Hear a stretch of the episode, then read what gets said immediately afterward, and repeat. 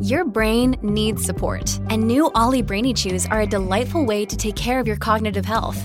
Made with scientifically backed ingredients like Thai ginger, L-theanine, and caffeine, Brainy Chews support healthy brain function and help you find your focus, stay chill, or get energized. Be kind to your mind and get these nootropic chews at olly.com. That's O L L Y.com. These statements have not been evaluated by the Food and Drug Administration. This product is not intended to diagnose, treat, cure, or prevent any disease. This episode is brought to you by Shopify. Do you have a point of sale system you can trust, or is it a real POS?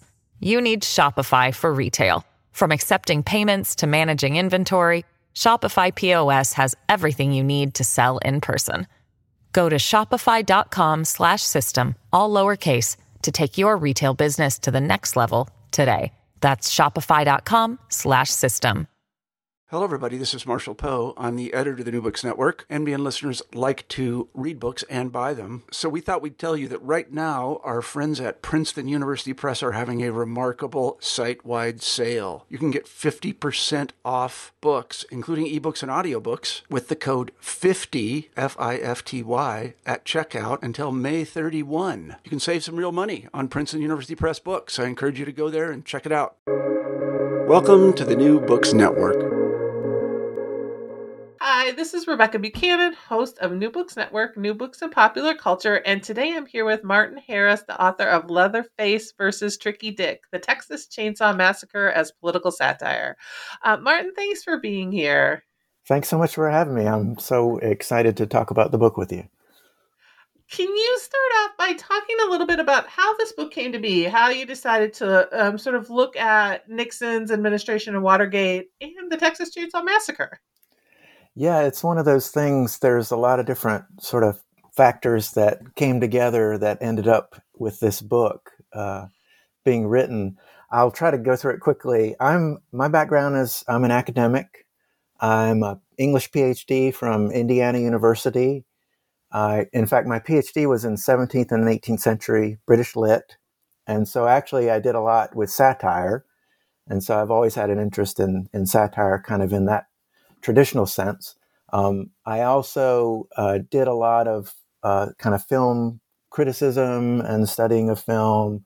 And then when I got into teaching, I was I was kind of doing that on the side. Like I would teach a class or I would write about film, and in fact, ended up sort of focusing on horror films quite a bit. So my first big article that I placed was one that, if you can believe this, I compared the Blair Witch Project to Pamela, Samuel Richardson's 1740 novel and talked about lots of coincidences between the production and the advertising and, and promotion of those works and how they were both blockbusters and so on. Um, but anyway, wrote about Blair Witch Project, wrote about other horror films while I was teaching my English lit and great books and, and all of those kinds of classes.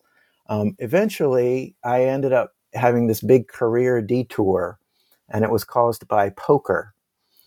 Um, I was playing poker on the side. I was interested in it and reading about it and and getting more and more involved with it. And then I started writing about poker more and more, and getting paid to write about poker, which made it even better.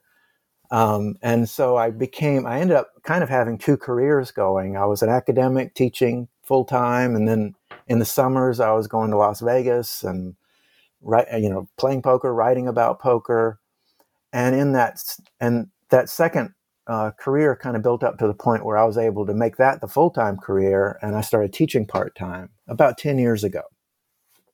Okay, so this interest in poker and the history of poker got me into studying U.S. presidents quite a bit because a lot of presidents play poker, as it turns out, going all the way back to the 19th century.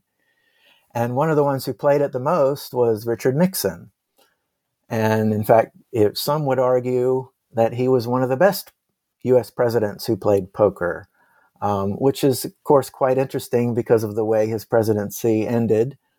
And we think about him being this kind of uh, you know career politician who had lots of successes and some pretty wild uh, uh, incidents during his career, and then also some big failures and, and of course the ending where he resigns the presidency.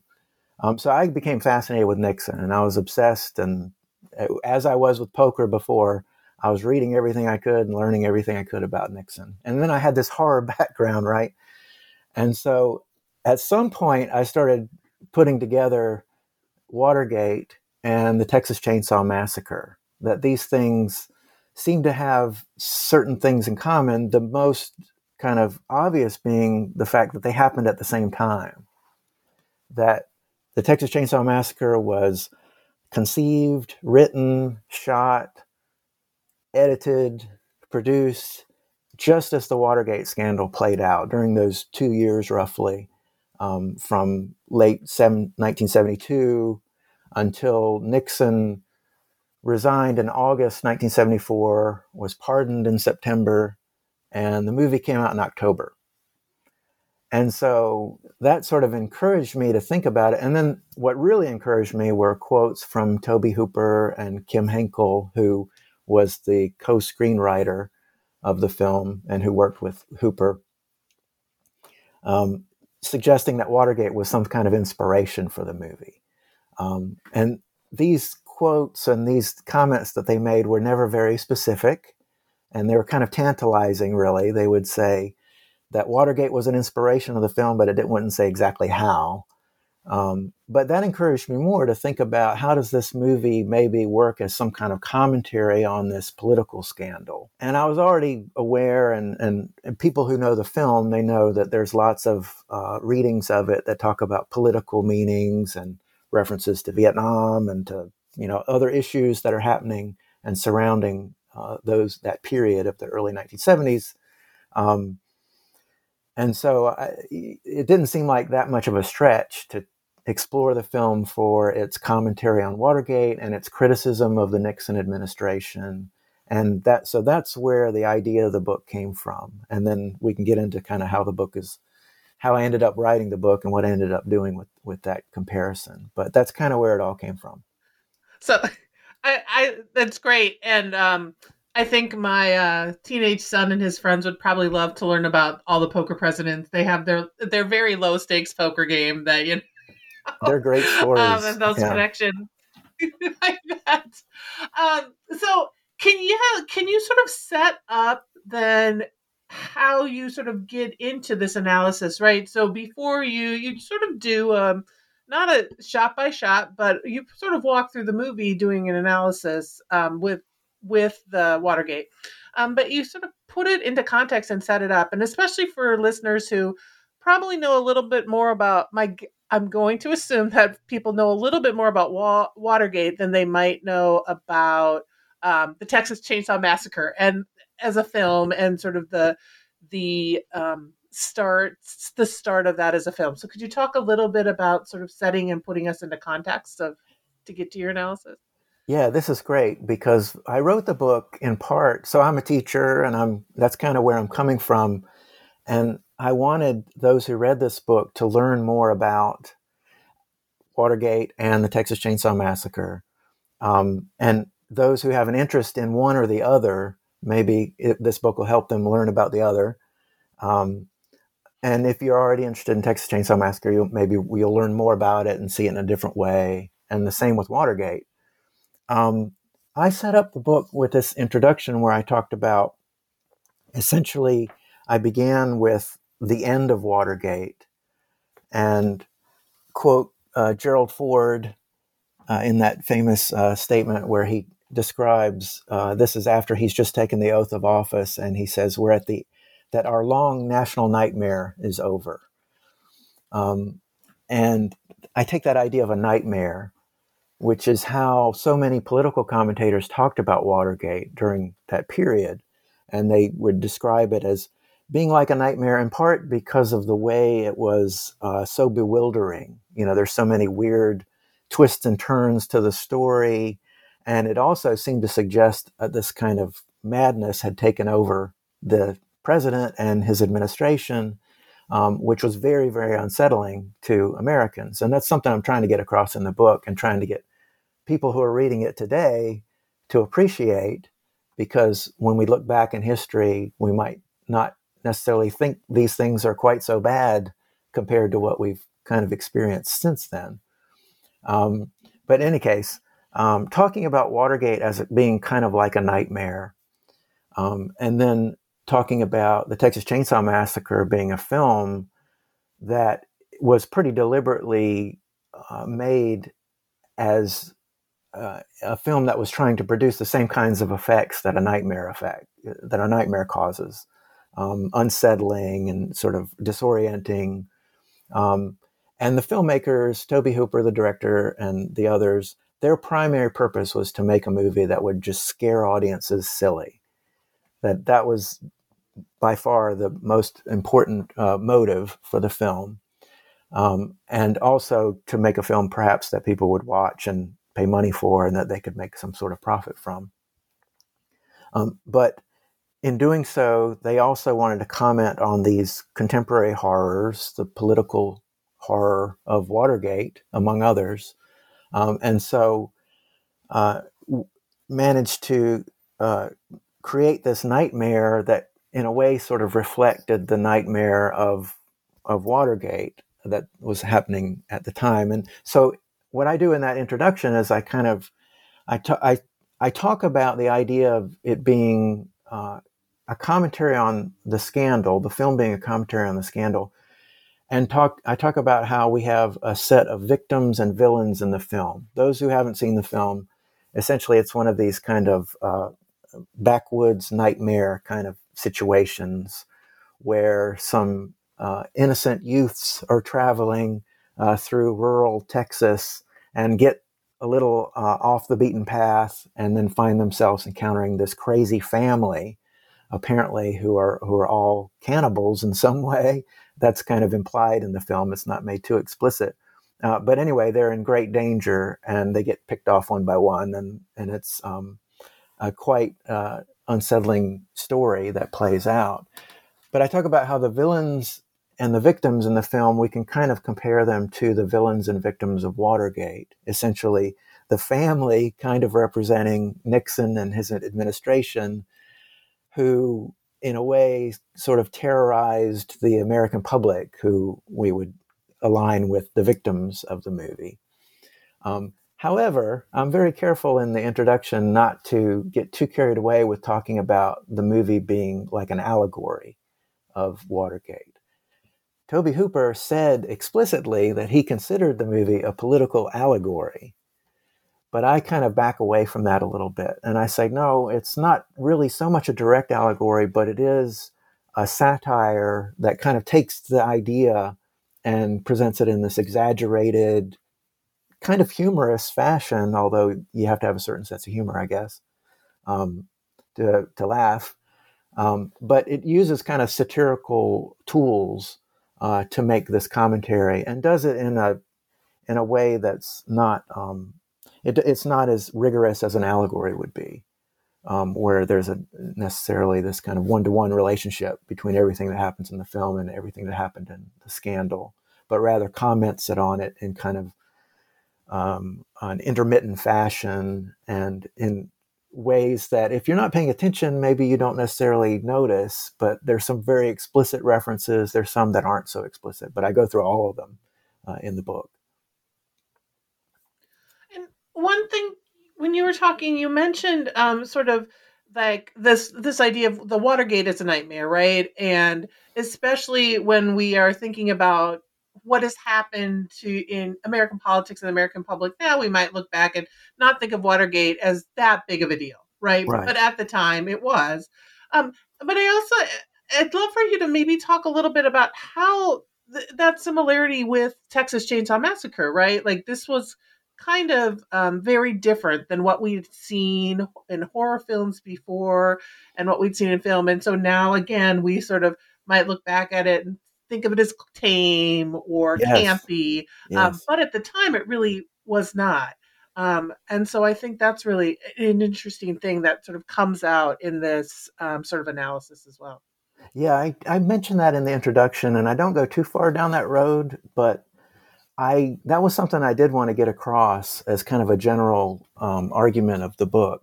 That here we have this political scandal that really was just a horror show um, with lots of villains and a chief monster kind of in Nixon. um, that genuinely frightened America and threatened the, the idea of, of uh, the country and its government being able to continue as it had. Um, and historians have been able to sort of, um, when uh, America was going through the scandal, these things were just being revealed in pieces. And then uh, afterwards, it became more clear that things really were, that the threat was, was incredibly great um, during that period. Um, and that even when uh, Gerald Ford says our long national nightmare is over, and then a month later pardons Nixon, um, the nightmare isn't really over. That the the distrust in government, it was pretty well. I mean, the the break was already the gener- the credibility gap was pretty wide already, thanks to Vietnam, and then it was it became even greater during Watergate, and continued from there. Um, and so, this distrust in government and this kind of uh, nightmare situation of our leaders maybe not having our best interests in mind um, was uh, the seeds were planted there. Um, and so, I want I'm trying to get that across to the readers. I want them to appreciate that because, I mean, I wrote this book over the last few years, and so, you know, meanwhile, we have multiple impeachments, multiple scandals, like all these things that encourage commentators to say worse than Watergate in their commentary, to say here's what's happening, and and they're trying to. That's supposed to impress us by saying it's worse than Watergate. And so anyway, I think that pe- when people look back through the lens of history and look back, you know, now a half century almost uh, on at, at Watergate, um, you're right that the scandal doesn't seem as as uh, scary as it was at the time. And the exact same goes for the Texas Chainsaw Massacre, as you point out. Um, and thanks to the tech, and again, there's a relationship here. There's a causal, influential relationship where the Texas Chainsaw Massacre is a film that broke a lot of boundaries, that changed the way people looked at horror. Um, the film itself is not actually um, that while the the terror in the film is quite high and the tension is high um, almost throughout the film. Um, it doesn't have the gore and the blood that that later films would have, or even earlier films had.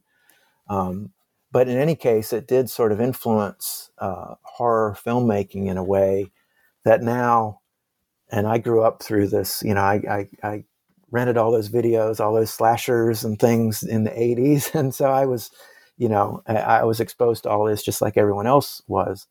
And um, of course, all of that has increased in terms of the graphic violence um, and the things that would make a, a, a, viewer today who maybe is is sort of trained on recent horror films look back at a film like the Texas Chainsaw Massacre and it doesn't seem quite as as affecting as it really was. But anyway, I want to make that same point about both the scandal and the movie that it was scary stuff and groundbreaking or, or unprecedented uh, in various ways. Um, and it had this incredible impression on audiences and the American public. I have to laugh because I think, um, yeah, I'm a, a horror fan, and you know, getting my my teenage son is a horror fan, but like saying to him, "We're I want you to watch those slasher films I grew up with," and he's uh, he's like, "That Freddy Krueger's just boring," and I'm like, "It's not boring, it's amazing, right?" But it's like, yes, like there's a very different um, world when you think about, and when you can watch like little clips that just show you all the deaths, right? Or here's what's right. going to happen. Um, so I'm like, you gotta love, you know, this. The old stuff is really good. I promise. Yeah, yeah, and the pacing um, is different, and everything is is yeah. different. But yeah. Uh, so before you even um, sort of go into the film itself, you sort of start out with the beginnings and and writing partners, right? And looking at um, the writing partners with Texas Chainsaw and as well as the the Watergate scandal. So I'd love for you to talk a little bit about how you even saw this connection and this relationship between the two when it comes to just um, the the writing, right? The the writers and presenting this information. Yeah, the book, I should say, is it's organized as you alluded to. It's organized as kind of a minute by minute discussion of the film, and it has timestamps. So there's sections instead of chapters. It's kind of sections with timestamps. And I begin with the opening you know the credits and the, I go through every kind of moment of the film in that fashion. Although I end up, uh, especially in the early part of the book, I try to give the context for the making of the film and sort of situate that, help the reader understand that. Um, and then also for Watergate, that was kind of a challenge because it's such a complicated story. But I tried to kind of lay out the the main moments of Watergate during the first part of the book, so the reader is, can be oriented that way. There's actually a chronology in the back of the book that has all the dates, so you can uh, reference that if you need to. But yeah, I talk about um, kind of the the kind of the backstory of the making of the Texas Chainsaw Massacre, and I talk about this partnership between uh, Tobe Hooper and Kim Henkel, who had been together for a few years. They had done a film previous to Texas Chainsaw Massacre, and they knew each other, um, and wrote the film together. And I actually that gave me a sort of a chance to talk about how the Watergate scandal, how the story of Watergate was told uh, through news reports, and I actually bring in uh, Bob Woodward and Carl Bernstein there, a couple of writing partners who wrote some important articles uh, helping expose the scandal and keep it in the foreground at least as it built built in importance and as it grew and as more and more was uh, discovered. Um, and so it, it's kind of interesting because though those two pairs of writers, they're both they're all about the same age. They're all like late twenties, early thirties, um, and they're they have sort of similar interests and maybe a similar kind of uh, position uh, in relation to the Nixon administration, and, and, one in which they they are critical and they want to uh, explore and and show um, corruption and criminality and so forth. The Washington Post uh, writers are much more literal about it, right? They're investigating and and they're they're telling us they're trying to to write a true story. Um, the two guys who are making a horror film, they're going about it in a different way. They're going to uh, write this story that maybe has the this kind of indirect reference to what's happening in terms of uh, the government and the, the corruption that, that they're noticing and, and are being surrounded by. So I kind of uh, I, I, take us through those first few minutes of the film, and I as I do that, I'm trying to sort of fill in the the gaps and tell the story of Watergate and the break in and uh, the cover up, and then the cover up of the cover up, and all the kind of twists and turns, the Senate Watergate hearings that lasted through the summer of 1973, which was when the film was shot, uh, starting in July and August. Um, and so all these things were, were happening at the same time. I try to sort of give all that at the beginning of the book and then to enable us to get into the film and the various moments of the film that, that, that further suggest connections between the two right at that very beginning too i found you, you know you start out with the opening scroll of the film um, which i found fascinating. I never knew that it was john larroquette's you uh-huh. know first sort of credited voiceover.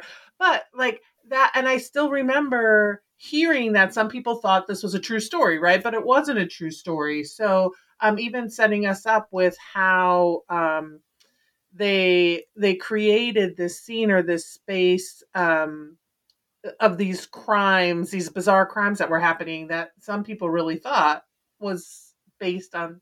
It, it reminds me of um, Fargo, right? these are based on true stories, but they're not. Mm-hmm. Yeah, that kind of. I, I mentioned the Blair Witch Project and Pamela, the uh, the 18th century novel, and both of those it was the same situation, um, where the the marketing and the promotion of that movie and then that novel actually people thought that was a real it was letters written by a 16 year old girl and it was actually a 50 year old man who wrote those letters. Um, and it was all fiction but people thought that it was a real person. Um, yeah the, the makers of the texas chainsaw massacre they set that up beautifully and they assign a date. It's august 18th 1973 uh, when all of this is happening. Uh, and it does make it seem like um, all of this is it, it's almost like a documentary, but it's it's obviously not that. Um, but it's based. It seems to be based on true events, um, which is something that is, I think, very expertly suggested at the beginning of the film um, was made much more explicit in the promotion of the film and like the, the movie poster and the, the commercials and things that, you know, this was a true story, uh, but it wasn't.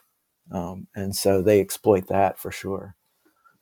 And I try to talk about those things too. Like I, I this this book has a great uh, obvious obsession with Watergate and Nixon, uh, but I try to talk about other things too, like other significances and um, other meanings and uh, storytelling strategies uh, in the film uh, along the way, and to give kind of a comprehensive view of the film.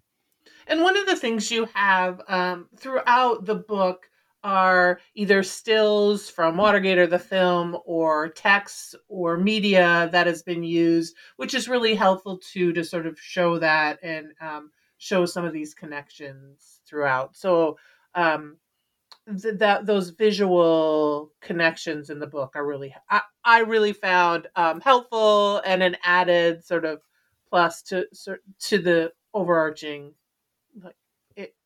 text.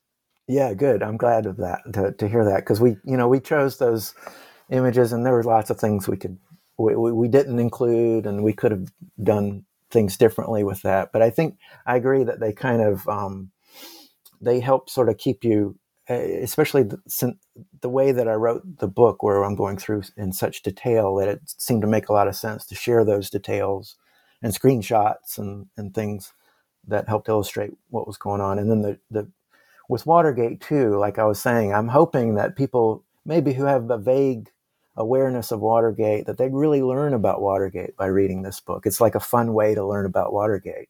If you already like the Texas Chainsaw Massacre, you're going to really sort of uh, become informed and educated about uh, what happened and all the details. And those pictures help with that.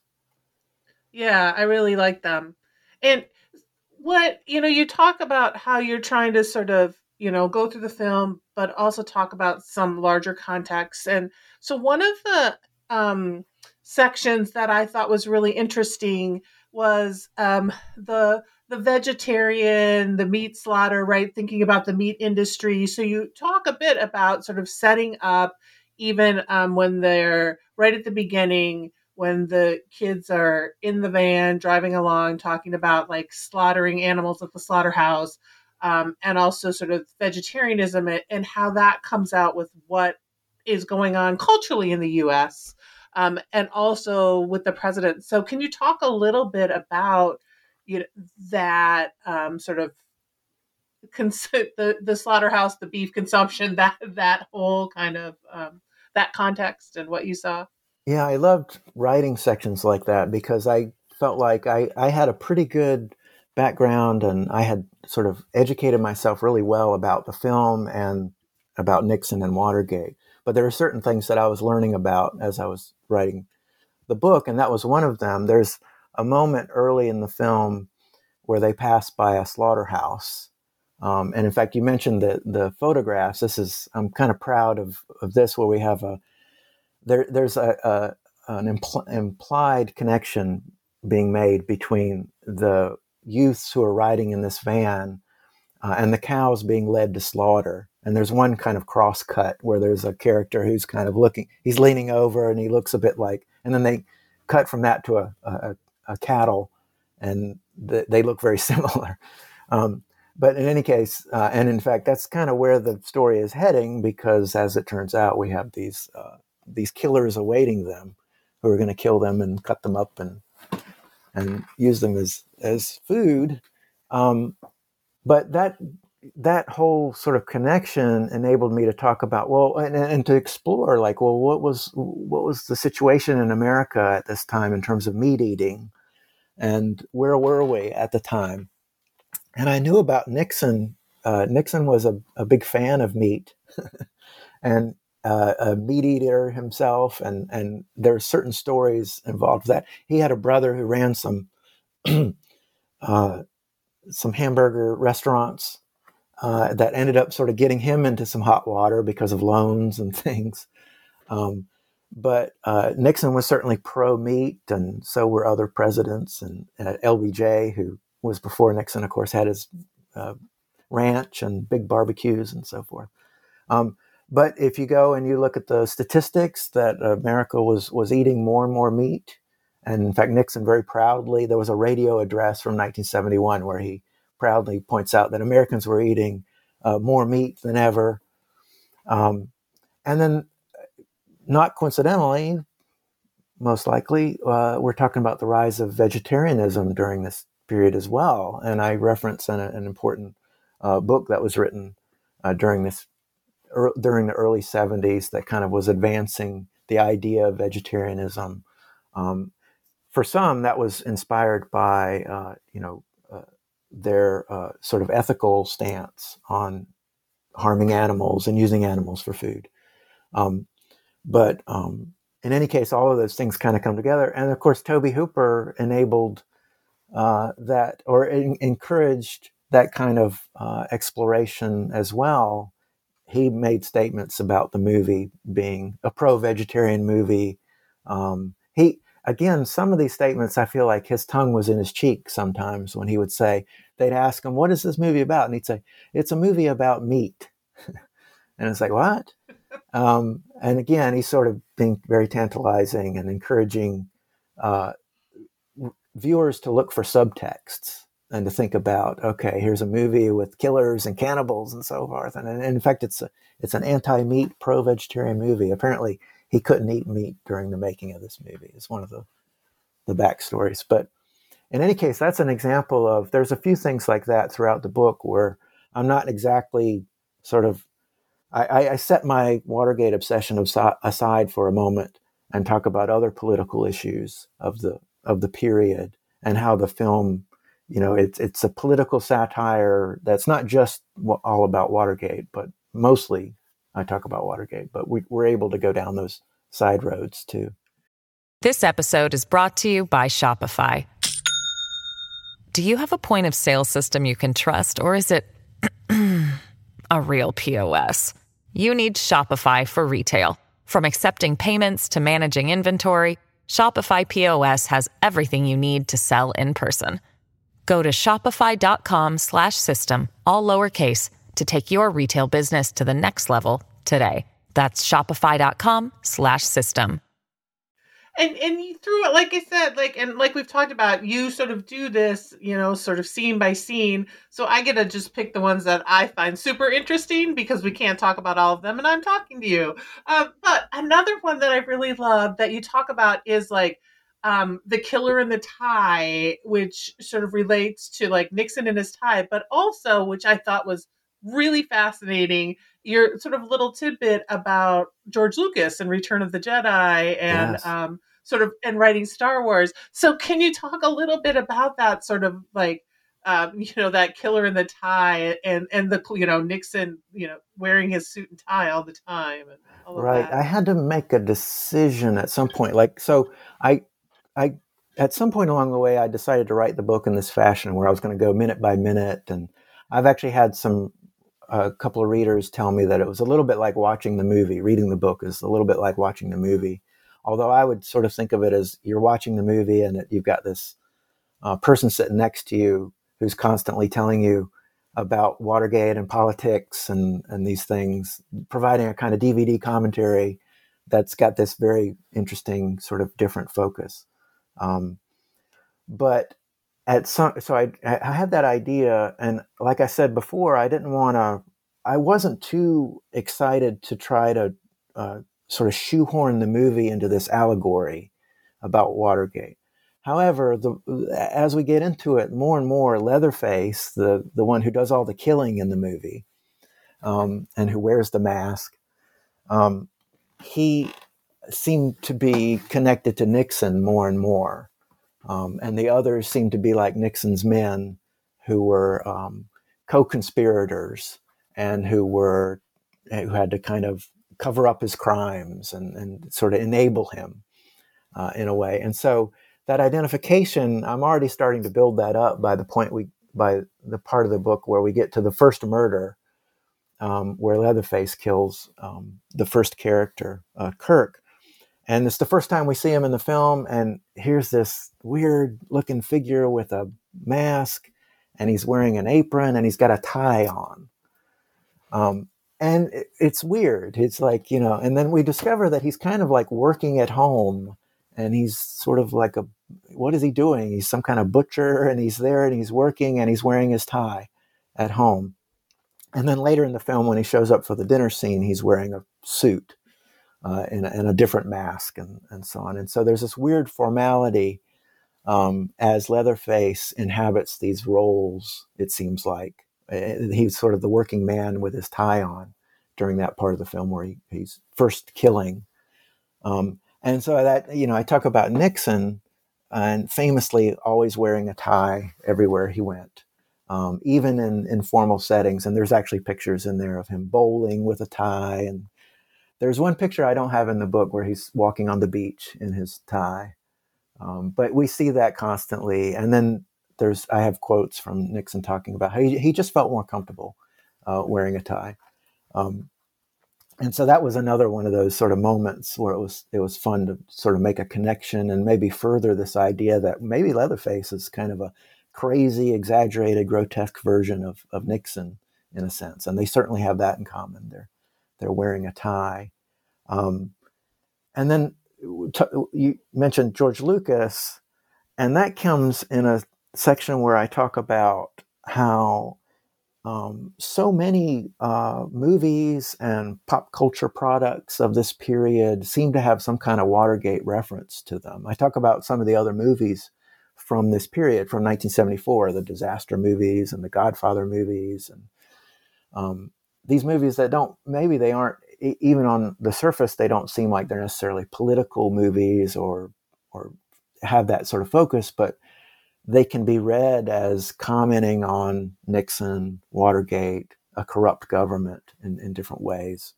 Um, and that's where the story of George Lucas comes in because he is actually during the latter part of Nixon's presidency, he's writing that first draft of Star Wars.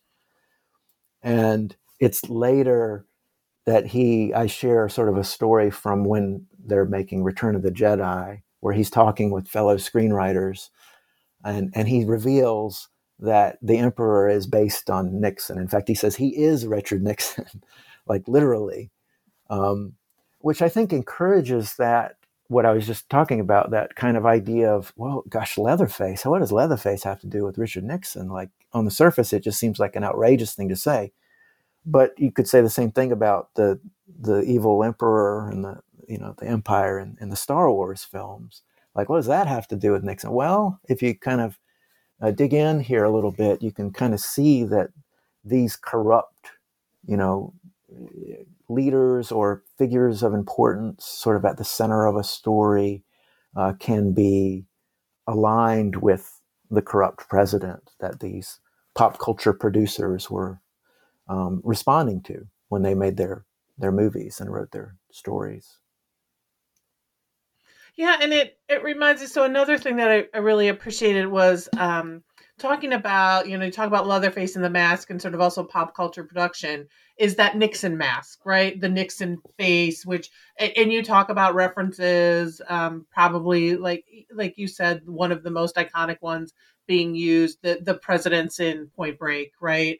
Um, but mm-hmm. the use of that, um, the Nixon mask, and, and especially with the APA conference and um, mm-hmm. all that. So, can you talk a little bit about that um, sort of Leatherface with his mask, but also with that iconic Nixon mask? Yeah, there's another connection, like with the ties, uh, Leatherface and Nixon wearing ties. I have this is a section that comes in the latter part of the book, and it's called Leatherface and the Nixon Mask. I think it's the longest section in the book, actually. And I talk about Leatherface's masks. Um, people who are devotees of the Texas Chainsaw Massacre, they know all about this, but um, many do not don't realize Leatherface actually wears multiple masks in the movie. That he's got different ones, and they seem to correspond to different roles that he's playing. So when he's like a sort of a homemaker in the kitchen. He's wearing this uh, what they call the old lady mask with a gray wig, and then he's got another mask at dinner where he's the pretty woman and, so forth.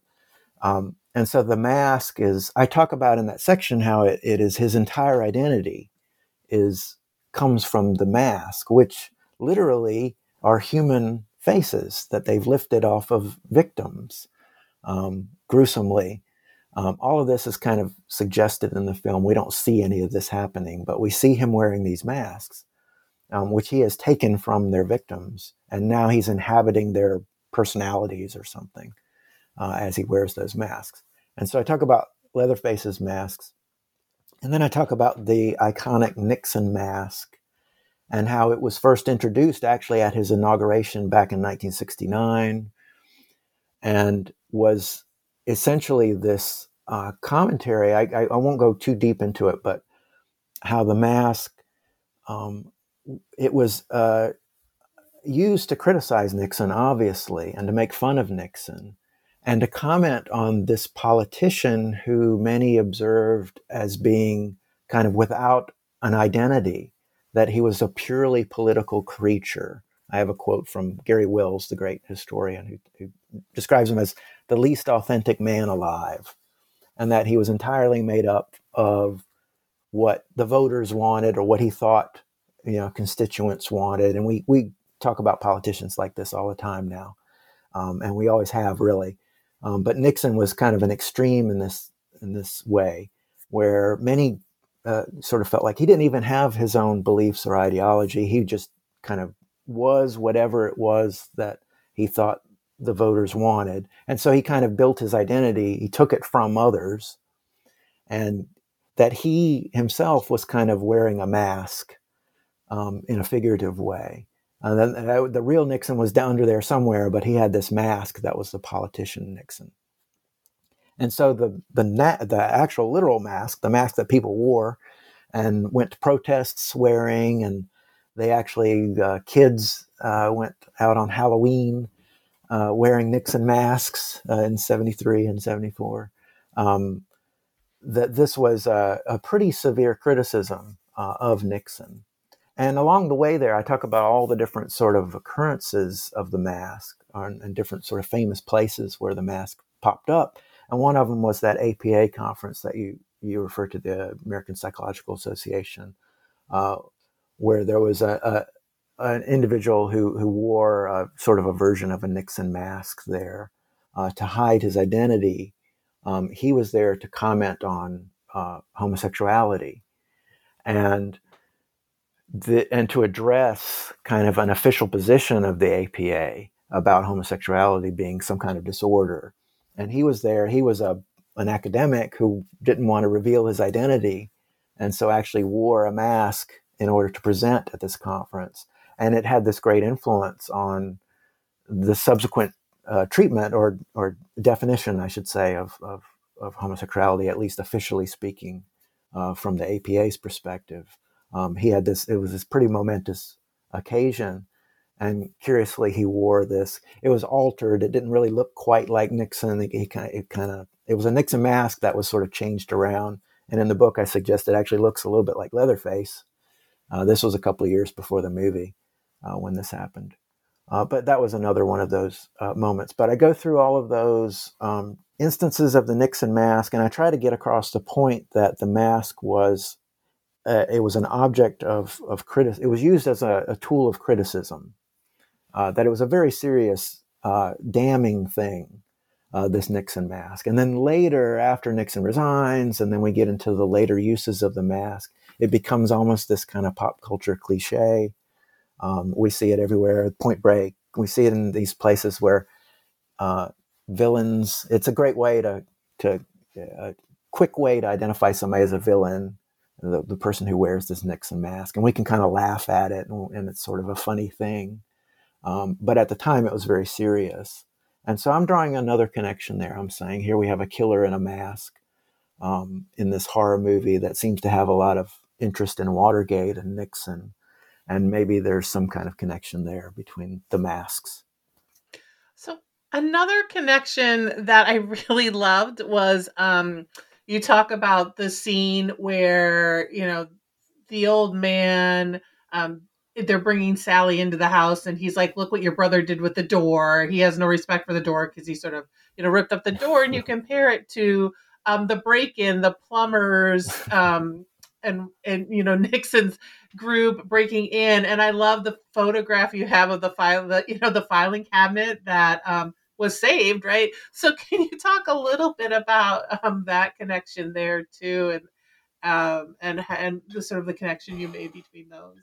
Yeah, and I'll admit that with some of these things, I have my tongue in my cheek a little bit um, when pursuing some of these things because it's I'm basically trying to look at the film from the perspective of late 1974 and thinking about all the things that we're seeing on the screen and what they might remind us of, uh, or, remind an audience watching it at that time, um, or remind a person who's very interested in Watergate and, and Nixon, as I am. Um, what are these things that are happening on screen reminding us of? And so, yeah, there's that's one of the probably the funniest line in the whole movie when they're you know, they bound and gagged poor Sally. They've, you know, all of her friends are dead, and now they're bringing her into the house, and um, she's already been in that house. She's been chased through it before by Leatherface, who on the way had carved up the door with with his chainsaw. And so when they get back, it's this weird family. It's Leatherface and the old man. He doesn't have a name, but he's referred to as the old man in the in the script and uh, the hitchhiker, who is Leatherface's brother. The old man seems to be their father or maybe brother. It's never really specified. And so there's an uncertainty there. But the old man, who's sort of the head of the house, sort of in a in a nominal way, they get back and they've got Sally with her with a sack over her head and she's all tied up and they're bringing her in and he has to stop and observe all these car these cuts in the door and he says look what your brother did to the door and doesn't he have any pride in his home you know this kind of ridiculous moment um, like who cares about that you you know look at what you guys are doing right now and it kind of resembles the the bumbling of the Watergate burglars um, and I'm talking about G. Gordon Liddy and E. Howard Hunt and the ones uh, that actually committed the there were two break-ins at the Watergate Hotel. Uh, they broke in once and then they came back, and it was the second one where they got arrested. But they had been involved with earlier um, similar break-ins, including one of this Dr. Lewis Fielding, who was the uh, uh, the psychiatrist of Daniel Ellsberg, who had leaked the Pentagon Papers. Um, and so in an effort to, this is one of the first things that this group of, uh, they called them the uh, Special Investigations Unit, and they had the nickname the Plumbers. Um, one of their first escapades was to go out to California and break into this psychiatrist's office and look for uh, material that would reflect poorly on Daniel Ellsberg that they could use against him in some way. And it was a completely futile futile mission. They didn't find anything, and, but they did manage to go in and, and tear up some file cabinets and to make a big mess.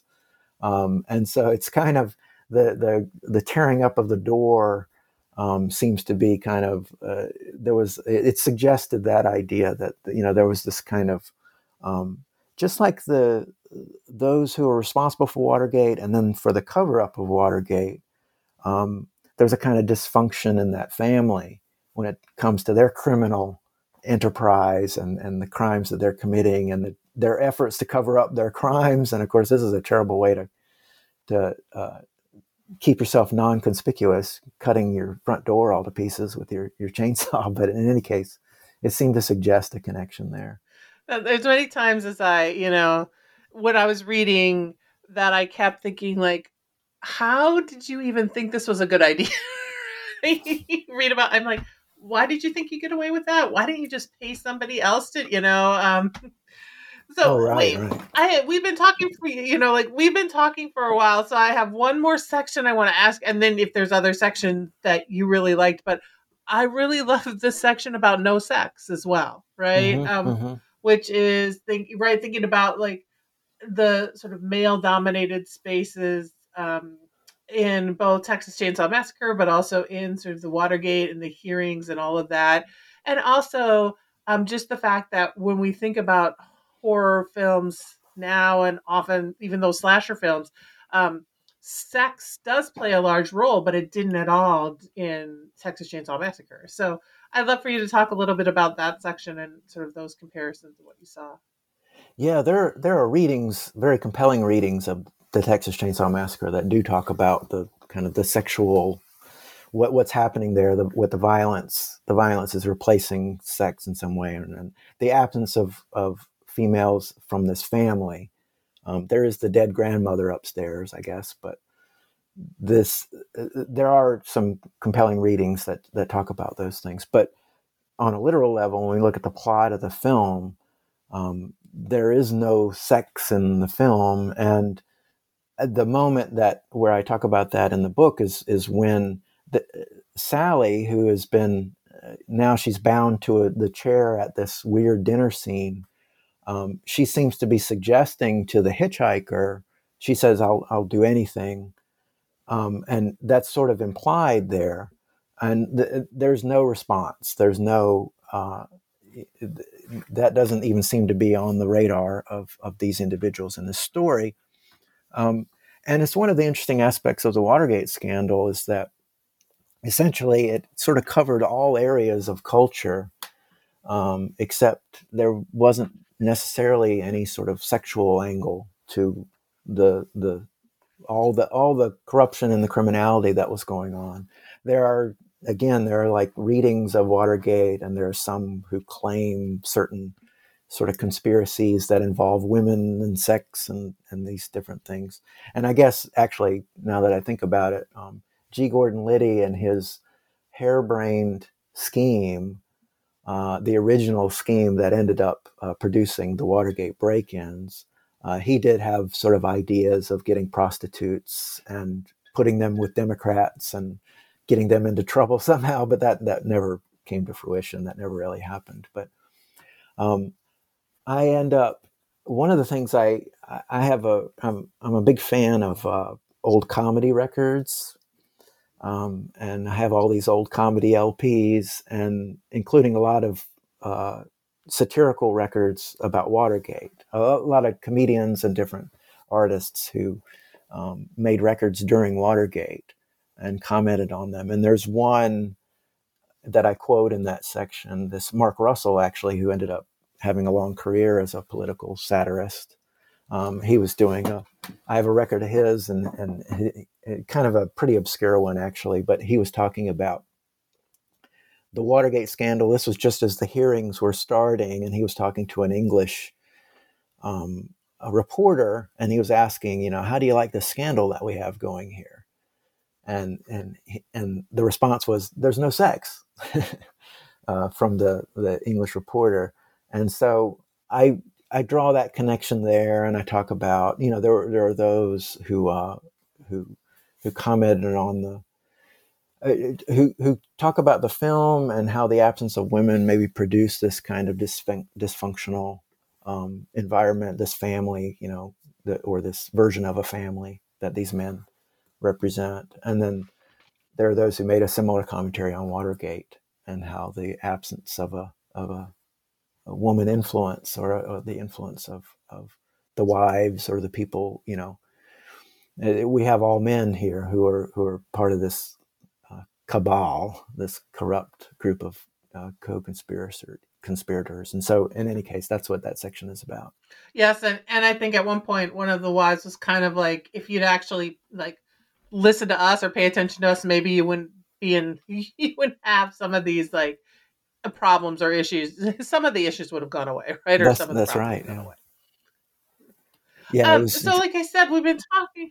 Yeah, we've been talking for a while. Um, is there other? Is there any other section, like you know, that you really enjoyed writing, or that really um, sticks out to you?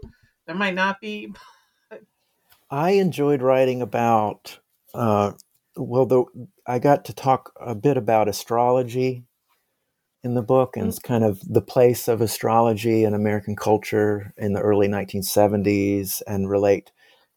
In the film, there's a character who's uh, she's pretty devoted to astrology and she's reading from magazines and books and talking about uh, you know all of these uh, foreboding uh, readings of what's going on uh, and what the stars are saying are are are, are causing uh, the kind of havoc that that um, is happening on Earth, and which of course all of that is kind of foreshadowing of what they end up uh, dealing with, and talking about um, some of the the famous astrologers of the day. There and there was one story of this one named Jeane Dixon who was writing bestsellers and who managed to kind of uh, get some kind of influence on Nixon um, via uh, Rose Mary Woods, his secretary, uh, and even get a visit in the Oval Office. And, and so that was fun to write about astrology.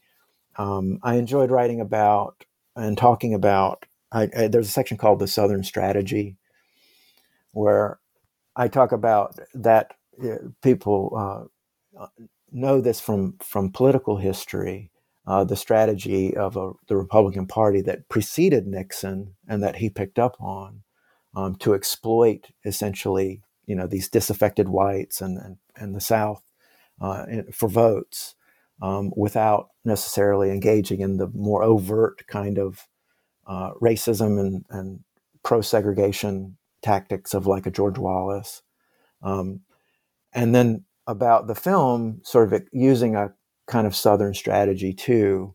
Um, the filmmakers uh, setting up this uh, story set in the South, um, these uh, involving this this kind of rural hellscape, um, uh, the backwoods nightmare of uh, kind of exploiting a, a, sort of common trope um, of getting lost in these sort of places and, and then finding yourselves encountering these crazy um, cannibals, you know, uh, subhuman creatures, um, all of which are, are, you know, kind of exploiting ideas um, about the South and so forth. So that that was fun to write about. Um, there are other. I, I think, um, you know, obviously Watergate was my my main focus uh, throughout the book, but I enjoyed kind of those side roads and those detours that I was able to take um, along the way. So my final question usually is that you know and this book just came out so you might not have anything to add but if there's something new you're working on or right now that you sort of want to talk about or or if there's something going on with the book that you want to sort of talk about or promote so do you have any last things that you want to sort of promote or say that this is in the works well, I, I, yeah, I can promote a couple of things. One is the book I wrote right before this, which was a history of poker, called "Poker and Pop Culture," telling the story of America's favorite card game, um, which came out just a couple of years ago, uh, which talks about, a lot about popular culture and film and poker uh, and its prominence uh, in American history and um, in that context. So anybody who's a poker fan might find that interesting. Um, going forward, now I find myself working on, I don't know if this will become a book or an article or something going forward, but now I'm creating a new course. I teach currently in the American Studies program at UNC Charlotte. And I teach a, in fact, right now I'm teaching my Nixon course. Um, and I'm creating a new course, which is a film course. And it's going to be focused on uh, horror and science fiction and talking about political messages in in horror and science fiction films going back to the 1950s and you know great movies like Invasion of the Body Snatchers and all the way up to the present. Um, and so that was this course obviously was inspired by this book where I write this book about uh, a horror film with a political uh, with an interest in making some political commentary. And so I've got myself a list of films and I'm writing lectures and exploring those. I've got, uh, I'm working on that now. So I've got like, you know, Planet of the Apes uh, right before me uh, to work on, and then Night of the Living Dead. And, and I'm working my way up to uh, more recent films. And so that's kind of where my thoughts are, and maybe a book down the road, but but we'll see. I'm actually not teaching Texas Chainsaw Massacre in this class. I've kind of decided to do other things in the class, uh, but I'll probably bring it up in the glass somewhere. There's so many things, right? There's there's no um, like yes, there there is no there's you'll you will always find something, right? Yeah, yeah, and it's fun. It's So- fun to go through the different eras and think about politics and horror and and sci-fi and how all that has has evolved over the years. Yes. Yes. And hopefully we'll remain in um, the film world and not enter our real world all the time. So, Right. Yeah. um, but it's been great. So, the, again, Martin Harris is the author of Leatherface versus Tricky Dick, the Texas Chainsaw Massacre as political satire. Martin, thanks for talking with me on New Books Network. It's been really great. Thanks so much for having me on.